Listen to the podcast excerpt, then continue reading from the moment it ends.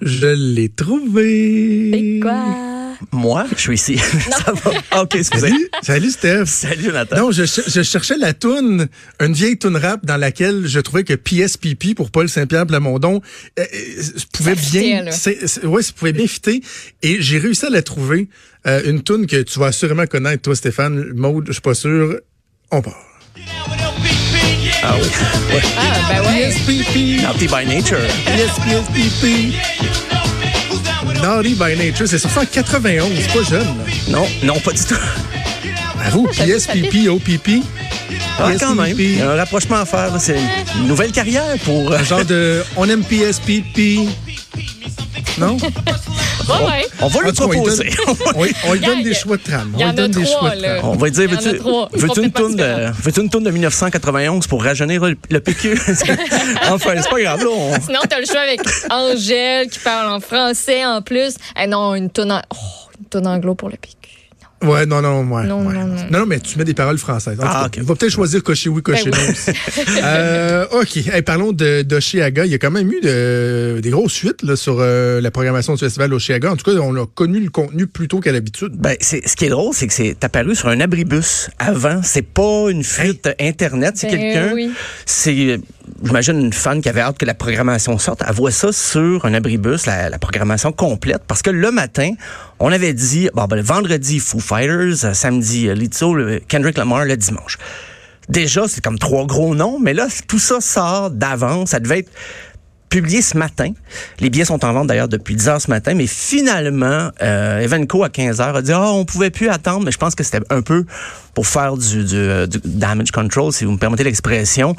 Euh, je sais pas si c'est quelqu'un chez Evenco, d'où la fuite a pu venir, ou comme je l'ai lu à quelques endroits, est-ce que c'est un coup de pub? Pour dire est-ce qu'on avait peur que ça passe dans le bar puis on se dit ok ben on va enrober ça d'un mini scandale, dire ah il y a quelqu'un qui va se faire taper ses doigts, Euh, mais quand même ça, ça permet de, de voir que qui va être là cette année, euh, ben vendredi? Foo Fighters bien sûr, ça fait neuf ans qu'ils n'ont pas joué à Montréal quand même. Euh, Il y a Vampire Weekend qui a justement remporté le Grammys de l'album alternatif de l'année, avoir Leon Bridges, euh, Party Next Door, Dermot Kennedy, Struts, euh, euh, beaucoup de noms. là. On parlait des Grammys des fois, on disait ah, on connaît pas tout le monde qui joue, plus on vieillit. Avec Oshiaga, c'est encore pire. Je pense qu'il y a des groupes là-dedans que je, je vais découvrir en même temps que vous cette année.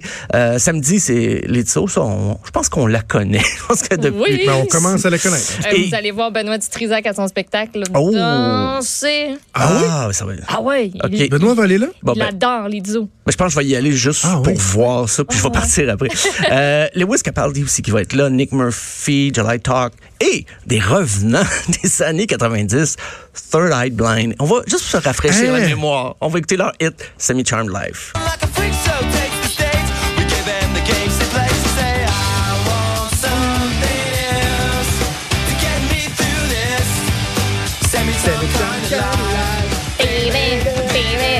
C'était dans tous les bons films. Oui, toutes les comédies d'ado. euh, Malade. Tu sais, les films avec Amanda Bynes, Oh, dans oui. le temps qu'elle était euh, moins spéciale. Ah, c'était Mais j'ai vérifié, j'étais là. OK, est-ce qu'on parle du même groupe? Là? Parce que on sent qu'il y a un décalage quand même. Mais non, c'est vraiment euh, le groupe des années 90 qui.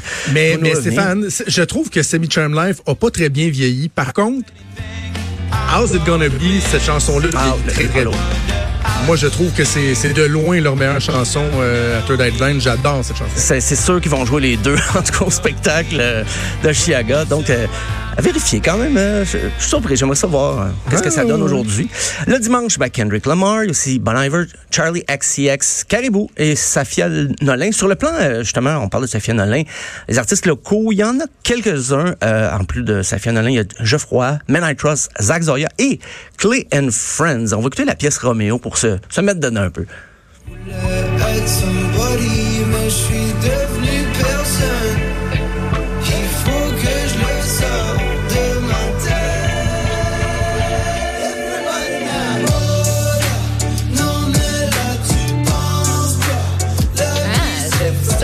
Pourquoi je connaissais pas ça?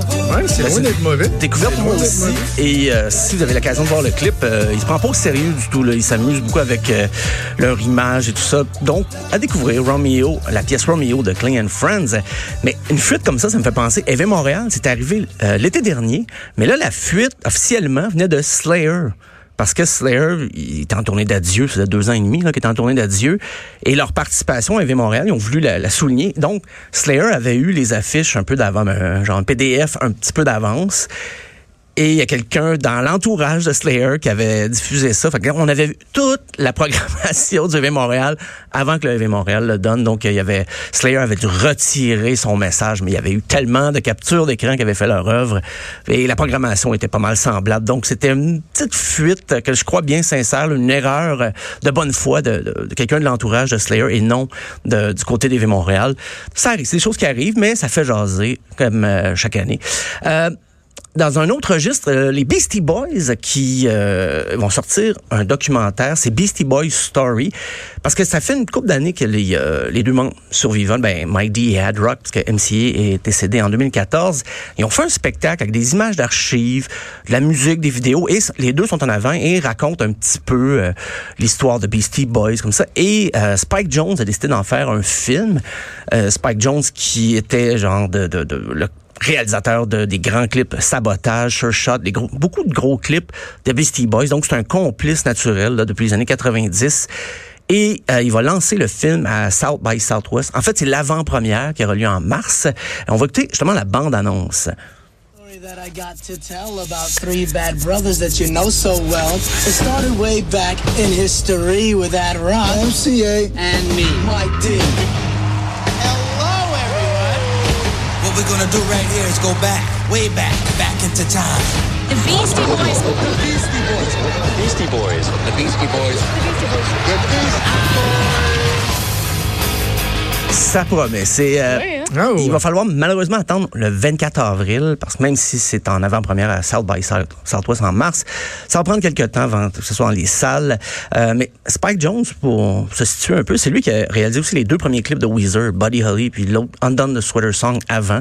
Mais il a fait des clips pour Beck, euh, Daft Punk, The Breeders. En fait, c'est moins long d'énumérer les artistes avec qui il n'a pas collaboré. travaillé. Et donc, c'est un choix naturel. Il a toujours aimé les Beastie Boys. Donc, euh, je me suis rendu compte aussi qu'en 2020, grosse année pour les documentaires, mais très pop. Par contre, c'est vraiment l'année euh, des documentaires pop parce que les gros joueurs comme Netflix, euh, Apple TV, euh, même YouTube se met de la partie. Même Amazon produit des documentaires maintenant. Et Beyoncé, ce que, ce que je ne savais pas, c'est que Netflix, elle avait signé avec Netflix une entente pour trois documentaires, dont le premier était Homecoming. Mais le suivant va paraître en 2020.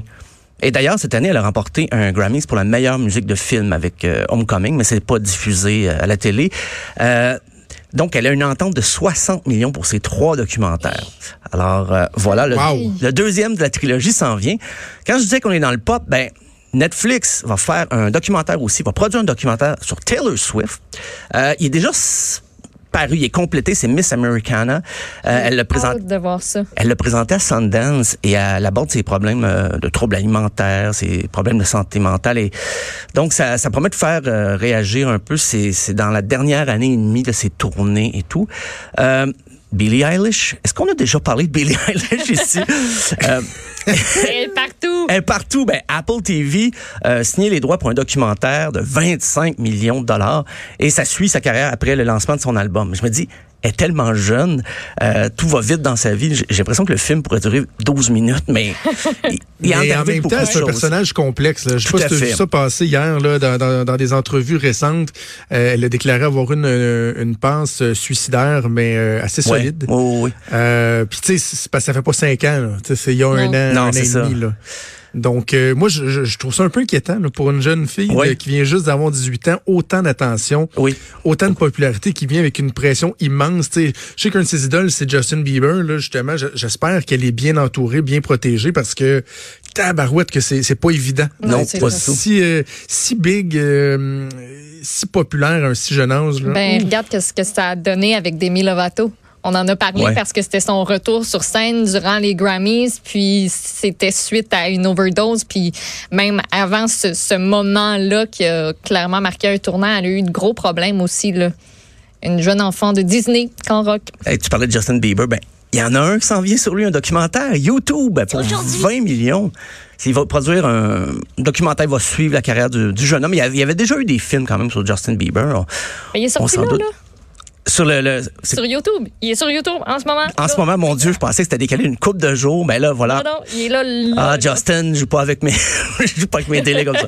Euh, mais il y a même Amazon fait un documentaire, ben, produit un documentaire sur Rihanna. Euh, un peu le même concept, là, on suit son entourage et tout ça. Et le réalisateur a dit qu'il y avait 1200 heures de tournage déjà. Bon montage, mon homme.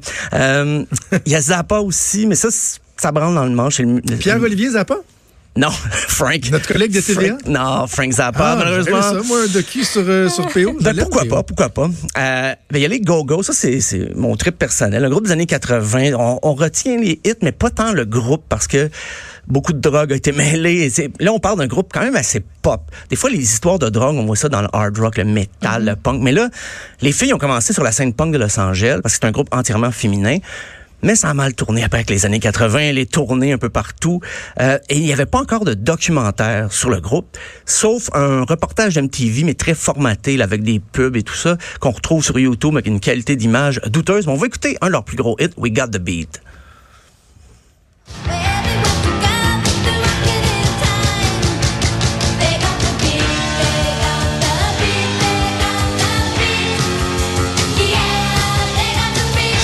Pas ça. Gros des années 80, je pense que t'étais tout petit, euh, j'entends, mais moi, j'étais pas vieux non plus. Euh, mais Ozzy Osbourne, euh, bien sûr, euh, le grand film qui va sortir, Biography, The Nine Lives of Ozzy Osbourne. Euh, c'est, celui qui réalisait, fait, The Osbournes, qui a continué à suivre Ozzy, à le filmer. Il y a des entrevues avec, bien sûr, Sharon Osbourne, mais aussi Ice-T, Marilyn Manson, Rob Zombie, Jonathan Davis de Korn et Post Malone. Donc, ça promet, ça va être présenté aussi au festival South by Southwest, mais à ce qu'on m'a dit, c'est l'été prochain pour le grand public. Donc, c'est quand même beaucoup d'attente. Et finalement, ben, c'est John Lennon, The Final Year. Ça va être en octobre. Et comme son nom l'indique, c'est la dernière année de John Lennon, qui, on le sait, a connu une fin atroce, euh, Ah oui. assassiné par Mark David Chapman, qui avait une fascination, qui était un fan de Lennon. Il avait même été jusqu'à épouser une, une femme euh, japonaise plus vieille que lui pour faire comme son idole. Mais à la fin de sa vie, il trouvait qu'il menait une vie bourgeoise. Il, il voulait le, le- le punir de son mode de vie. Alors, euh, ben, c'est c'est le film euh, qui va sortir. Puis c'est plat parce que John Lennon, dans les années 80, il avait repris goût à la musique, à refaire des, des compositions, à aller en studio. Ça s'est euh, platement terminé. Comme on, Est-ce que la, fin de sa vie était aussi ésotérique que ce qu'il y a eu dans un film ou un documentaire qu'il y a eu il y a, y plusieurs, plusieurs années où il avait toujours l'air d'être bien high avec Yoko Ono? Moi, je pense- Personnellement, je pense qu'il avait retrouvé une certaine sérénité. C'est plus à partir de 68, 69, avec les Beatles, les frictions, les tensions. Là, il vivait justement un mode de vie ésotérique. Il essayait toutes sortes d'affaires. On parle de drogue ici et de, de courants religieux, des fois, qui se mêlaient à travers ça. Mais il avait retrouvé une certaine euh, sérénité vers la fin des années 70, début 80. Et ça a été tristement euh, mis, euh, fini par Mark David Chapman, dont on va Ben sûrement parler dans le documentaire.